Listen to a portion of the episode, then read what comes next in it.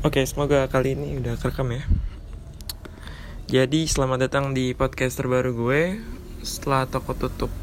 Aduh motor lagi. Jadi kenapa gue namain setelah toko tutup? Oh iya, gue recording ini sembari nunggu GoFood gue kan karena gabut. Akhirnya gue record buat podcast terbaru gue. Kenapa nama podcastnya setelah toko tutup? Ya karena setelah toko tutup tuh biasanya kita nongkrong di depan toko tutup sambil berbicara ngalor ngidul. Biasanya pembicaraannya membawa kita ke sebuah hal atau topik yang lebih serius lagi. Biasanya obrolan saat toko tutup itu lebih ad, lebih mempunyai makna gitu loh. Gokil ya makanan udah di jalan. Oke pak gojek.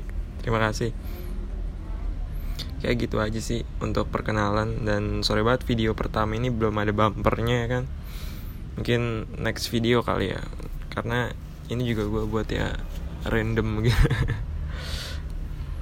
Ya gitu deh. Oke terima kasih. Bye ciao ya